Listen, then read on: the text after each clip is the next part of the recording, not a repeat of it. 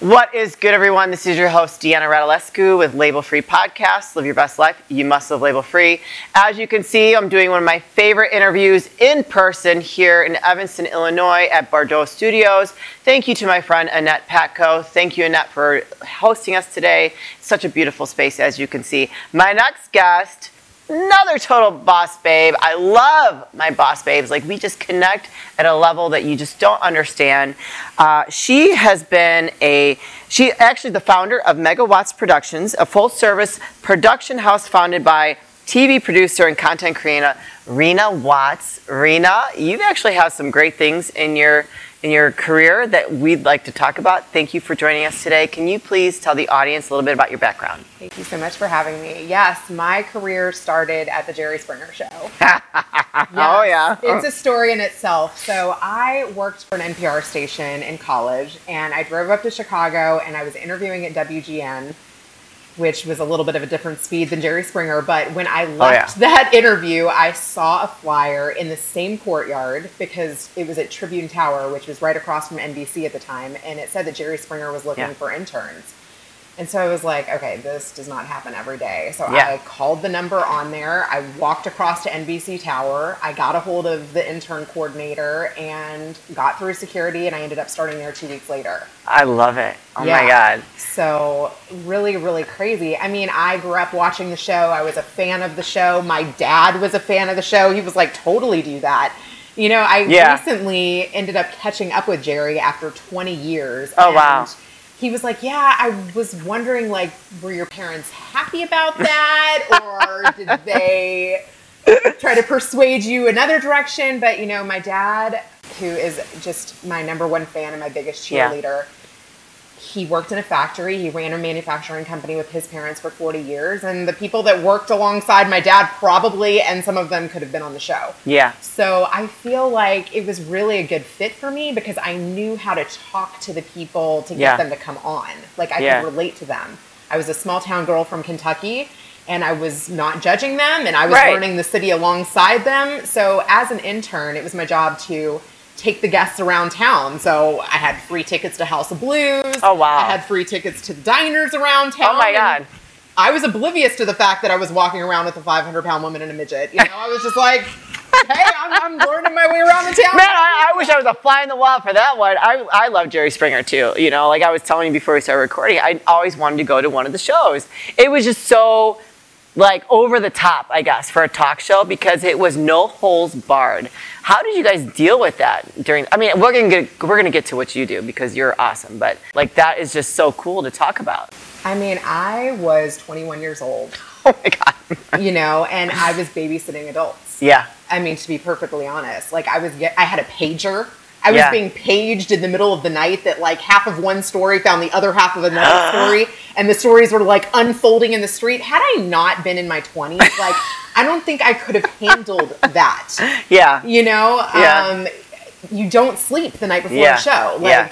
you know, you're on call to like make sure these guests show up, that they know the story, that it unfolds in the way that they told you over the phone. Yeah. And, um, it was crazy. Yeah. But you know what Jerry said too, he was like, if you could produce that, you could produce anything. Yeah, for like, sure.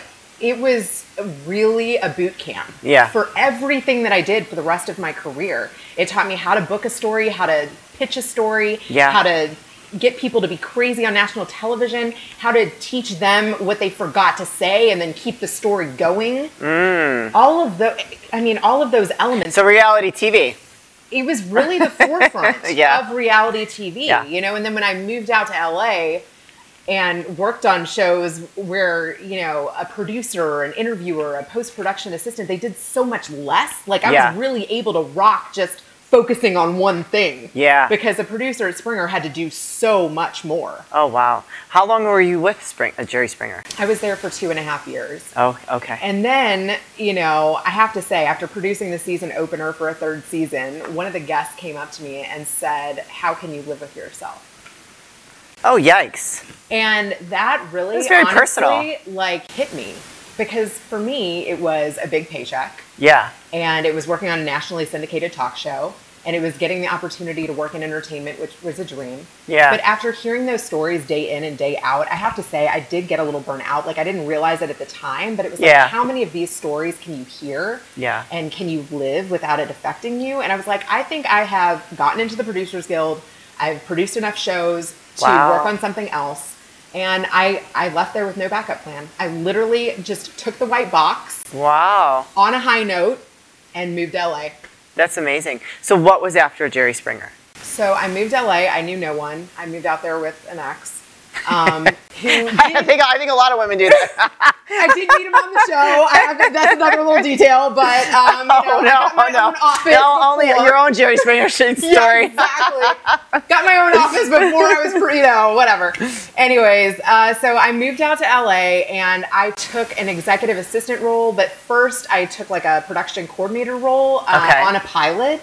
And then after I worked on that pilot, they offered me an executive assistant role for a special effects animation company. Oh, wow. And That's I was like, cool. okay, these guys have been in the industry for like thirty years. Yeah. I can learn a lot from them. I can learn the business side of things, the SAG contracts, the payroll, the accounts payable and receivable. Yeah. So I took it. Literally, it was a step down. I mean, to be honest, like I went from being a producer to a, a executive assistant to yeah. three seasoned producers. But the great thing about that yeah. was that I got to do a lot of networking. Oh, sure. And I got to kind of figure out like what, where I fit and what roles I wanted to do. So I went from working at that special effects animation company to being a field producer on a V H one show.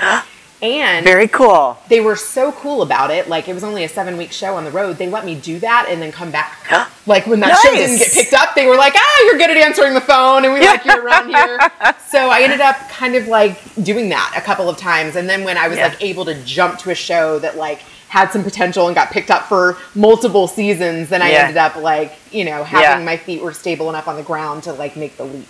So do you feel like during that process you just kind of followed your gut, your heart to where it would take you? So many times. Yeah. And honestly, I also have to give a little bit of credit because I, I did catch some luck along the way. Like, if you can catch some luck of like working for people that have been in the industry that have done it for like thirty years and are really cool. Yeah. So I got a couple of those breaks. Like, I worked for this guy on Nanny nine one one. Shout out to Rusty Austin for taking a risk on me. Thank you, Rusty. Seriously, I applied to this guy for like an entire year through the Producers Guild. I think I drove him crazy. Oh, and wow. Then after a year of applying to him, I used a one-liner. I said, since Bill Clinton's no longer looking for interns.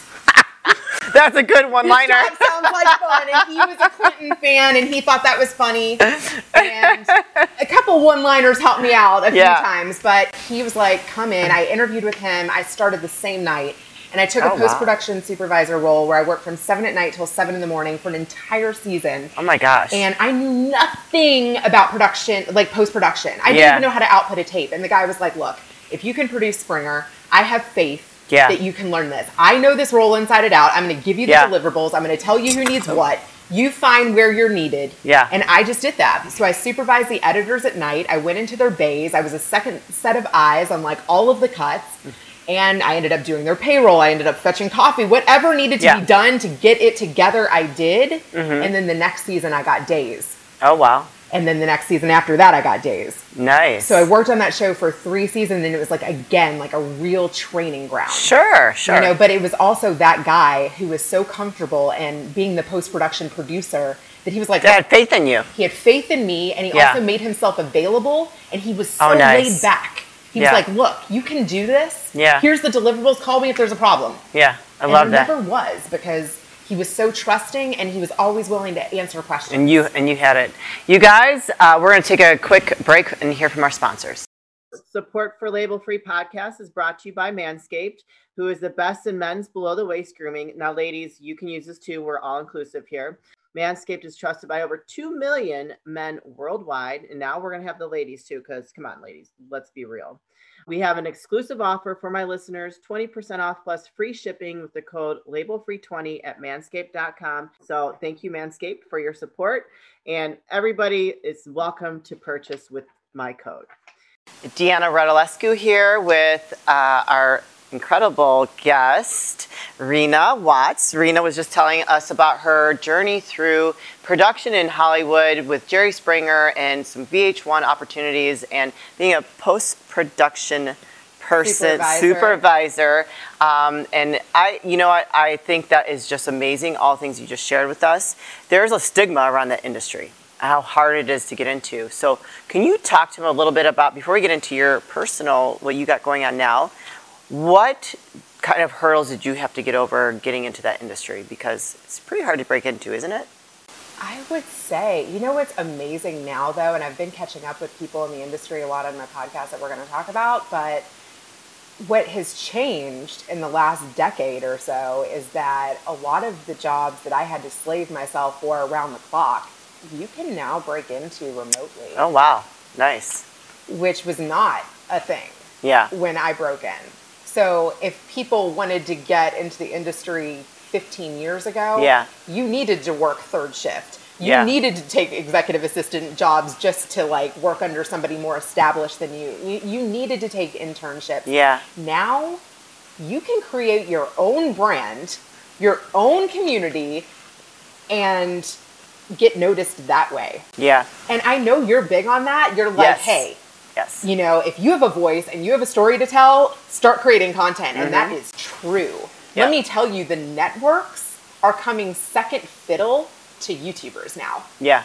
They are That's coming crazy. second fiddle to podcasters now. They are having a hard time figuring out how yeah. to keep up. Yeah. Because the kids are watching TikTok, they're watching YouTube, they're watching social media, yep. and they are not watching T V. Yeah. Yeah, it's pretty crazy how that whole landscape has changed as far as entertainment is concerned. And I personally didn't really even think about it until I started doing this, you know, and how I actually watch my own entertainment, you know, and it is just very different, you know, and to navigate that and to actually just be a part of this new world that we live in has been very exciting for me. So I know you've been a part of this industry for a very long time, and now you have your own podcast as well. And are this incredible producer. Can you so can you tell us a little bit about now what you're doing? Yeah, so I worked for a couple influencers, you know, before the pandemic. One of them was a top-rated podcast host, and I started booking her very hard to reach people like Howard Schultz and Barbara Corcoran oh, wow. and Derek Sivers and big names, because she had built a community. Yeah. I yeah. started working for her around like four million downloads and watched her grow to wow. about twenty. That's amazing. Downloads. And I was like, whoa, like if I can do that for someone else, why can't I do that for myself? And what's crazy is right before the pandemic, I was seven and a half months, about seven months pregnant, and I was helping her produce a three hundred fifty person event. Oh, and my wow. dad was in L A at the time, like meeting with one of his former clients, and he was worried about me because I had had a couple miscarriages mm. in the past. And he Aww. was like, okay. He was like, I know you're living your dream and you like can't stop working, but I'm in town. I'll be your production assistant. Oh, so my that. dad like worked on this event with me, this Cathy Heller event. God bless my father. This is why we have a yeah. show together now. But he was putting the snacks out. He oh was yes, like putting the tables out, moving the chairs, not making any money, and being my right hand. He's just always been my biggest cheerleader. Yeah. And so about three and a half years ago, I co-hosted another show. And again, I was booking people talent. I was helping with scheduling. Mm-hmm. I was helping with marketing. So I had, you know, not only co-hosted a show, worked at an N P R station in college, worked for bigger podcasters, all of that stacked up on it. on itself. And I was yeah. kind of like, I sure. want to do this for me now. Yeah. So about a year and a half ago, I launched a show called The Better Call Daddy Show, where I honestly took the concept of Springer. I was like, okay, I can use my casting chops and like book all these crazy stories, share the stories with my dad. And then instead of Springer weighing in with the final thought, my dad can add his two cents oh, and I make it. it like I an intergenerational it. play. And yeah. me and my dad have like this special rapport. You know, he's been my biggest cheerleader. He's always who I call for advice. And I was like, wow, you know, he was a business owner for forty years. Yeah. He's got advice that he can give others. And, you know, people are, people can either ask my dad a question or he'll just weigh in on their story and give his two cents. And what has happened from that was completely unpredictable. I mean, I've now gotten to interview Jerry Springer, James Altucher, Evan Carmichael, big YouTubers. People are coming out of the woodwork. Stephen Covey reached out to me. He's like, you know, I have a great daddy story. He had to live up to his dad's big name, you know? And yeah. not only has it been like inspirational fathers, it's been absent fathers, it's been sperm dadder, sperm donor daddies. all different kind of daddy stories, you yeah. know? Everybody has a daddy yes, story. So everybody does. It's got that appeal. And then from that, I had people saying, hey, like, could you help me produce a show? I was yeah. like, yes. So it led to me producing a healthcare series here oh locally gosh. in Chicago last year. I and another it. healthcare show reached out to me and was like, we need somebody to write our scripts. So it's just been honestly organic. And then people started reaching out to me like, hey, can you get me on shows? Hey, can you get me guests for shows? Yeah. So now my appetizer offer is like, hey, you know, I've interviewed two hundred people. Yeah, yeah. Like, you need some good guests for your show. That's a service I offer. You want to get on yeah. shows? I know awesome people. That's an offer. You know what yeah. I mean? And it's just been like reinventing myself time and time again. And like, listening to my gut. What do I enjoy doing? What's yes. fun? What isn't fun? What do I not want to do anymore? Right? Yeah. And then rolling with that. Yeah, I love that. Where can people find you, reach out to you, support you, connect with you? Like, can you please plug all your links? Yes. better call daddy dot com. You can reach out to me at Reena at better call daddy dot com. I am a LinkedIn-aholic. We're connected there, yes. so you can find me at Reena Friedman-Watts on LinkedIn. Those are the best places. Yeah. And I'm going to put all her links in the show notes, you guys, so don't hesitate to go support her. Go find her podcast on Apple, Spotify, wherever you listen to your favorite podcast. Or if you're interested in, if you know someone that has a better daddy story, reach out to her. She'd love to hear it. So before we start wrapping things up and saying goodbye, I always like to ask for any last words of wisdom or advice. So what would you like to leave with the audience before we say goodbye? Yes, I thought about that because I heard you asking that question. And my dad's favorite thing to say, he always says, the customer is always right, especially when they're not.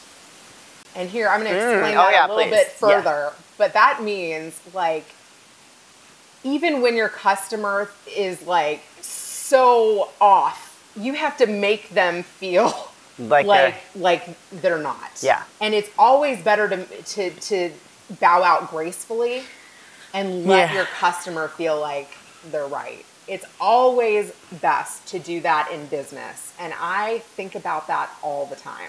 So how can we apply that to the podcasting world, actually? Because I think that's really great insight. And I, at being in retail and in sales, like, that's very hard to do that. I know I've been, you know, I've had to do that a couple times. It's like, argh! You know, I'm like inside, like, I want to punch this person in the face, but you got to make them feel right. So as podcasters, how can we apply that in our world? Oh man, that's a good question. I'll tell you how I had to apply it to a, a customer recently. And maybe oh, okay. that will yeah, yeah, yeah. spell it out more, but like, I was producing a live in-person event. This was before the pandemic, and the person that I was working for wanted a relationship of mine that I had cultivated over a year, you know, year's time. Yeah. And in order for that speaker to come speak on his stage, that speaker wanted to also showcase somebody from his company. Okay. He was like, look, I'll be a part of your event, but I also want you to highlight my director, my yeah, art director. Sure, sure. Yeah. And so the guy that I was working for was like, okay, I'll have the C E O and I'll have the art director.